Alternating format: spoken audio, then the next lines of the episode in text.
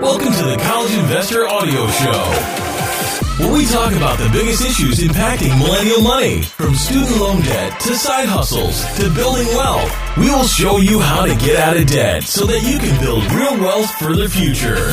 Hello and welcome to the show today. We are so glad you're here as we take a look at the difference between prepaid tuition and 529 plans and their benefits and which one is best for you, or at least uh, help make that decision. So let's get right to it. So, first of all, Prepaid tuition plans and 529 college savings plans are specialized savings accounts used for future college costs.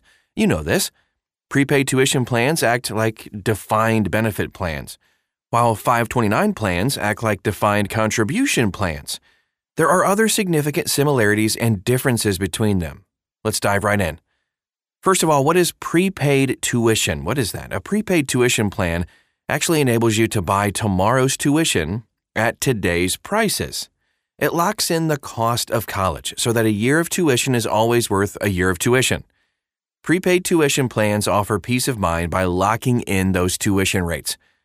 The money is invested by the plan administrator to try to provide a hedge against college tuition inflation, which has been awful the past 10, 15 years or so. This works well when the stock market is booming and tuition increases are modest.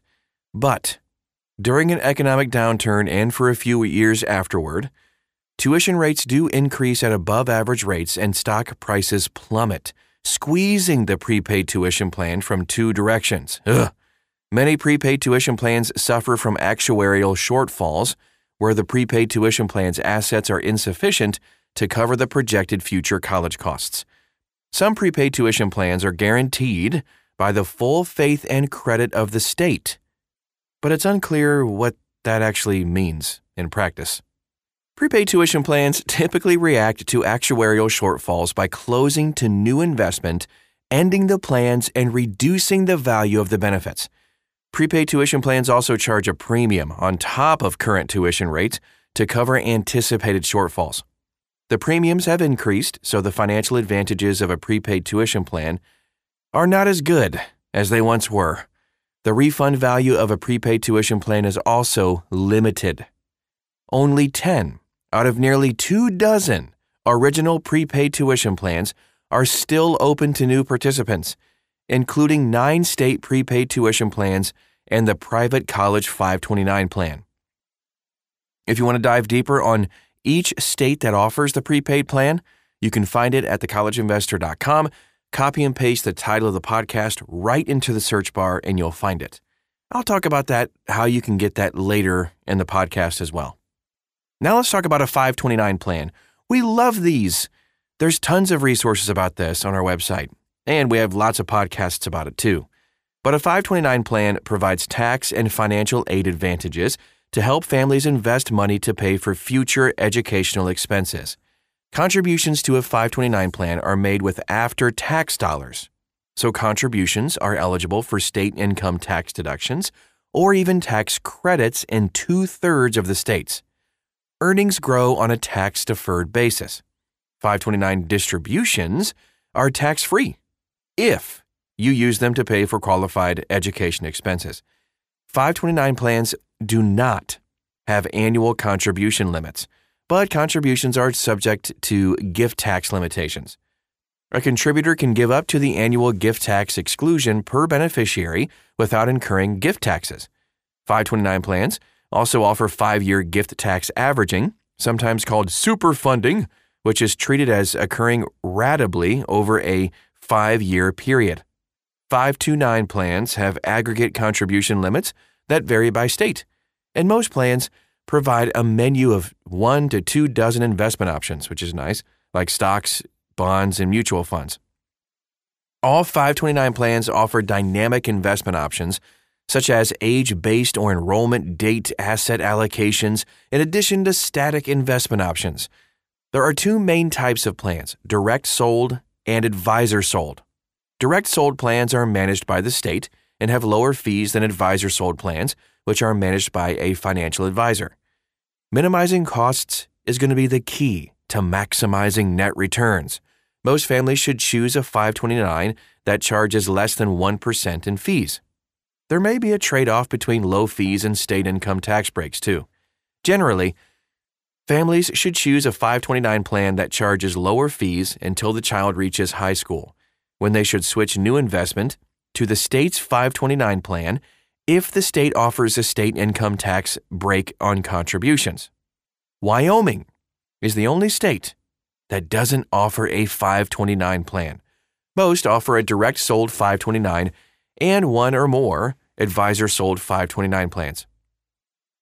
So, what are the differences between prepaid tuition and 529 plans? So, both prepaid tuition and 529s offer tax and financial aid advantages, as well as other flexibilities.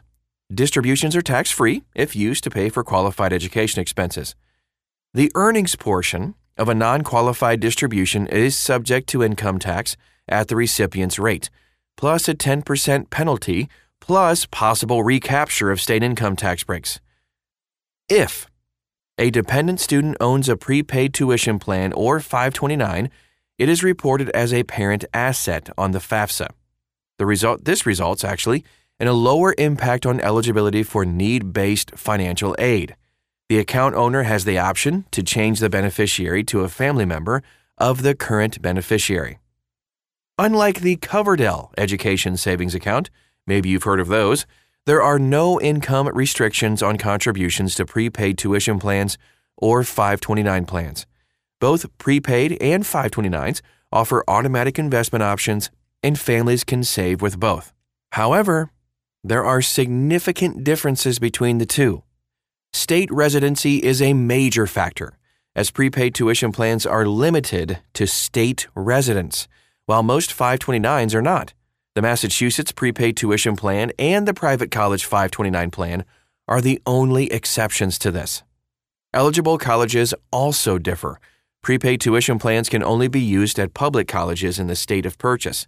If the student attends a private college or an out of state college, the family must pay the difference in cost. However, prepaid tuition plans can be rolled over to a 529 plan. Time and age limits also exist.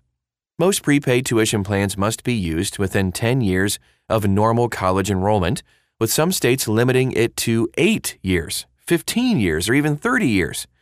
The private college 529 has a limit of 30 years.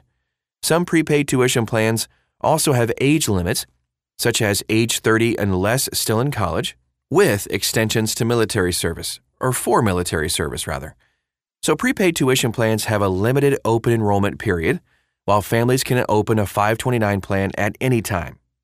There are also differences in the definition of qualified expenses, just to make it more interesting for you. Qualified expenses for a prepaid tuition plan are limited to tuition and required fees. However, there's a longer list for 529 plans, and uh, these expenses include tuition, fees, books, supplies and equipment, cost of a computer, including peripherals like software and internet, special needs expenses, and room and board if the student is enrolled at least half time.